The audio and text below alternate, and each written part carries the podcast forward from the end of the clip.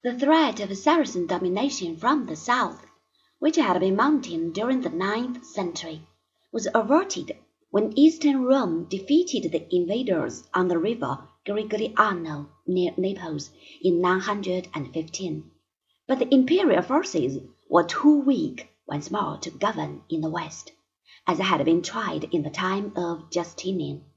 In this general confusion, the papacy forced to obey the whims of wilful Roman noblemen, not only lost such remains of influence that hitherto it might have had in the affairs of the Eastern Church, but also found its control of Western clergy melting away, while local bishops once again asserted their independence.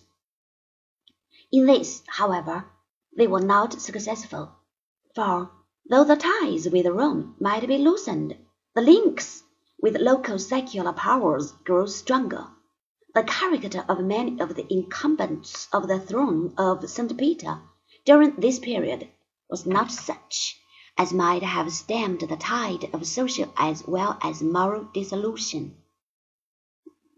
With the eleventh century, the great movement of peoples was coming to an end. This external threat of Islam had been contained. From now on, the West goes over to the offensive.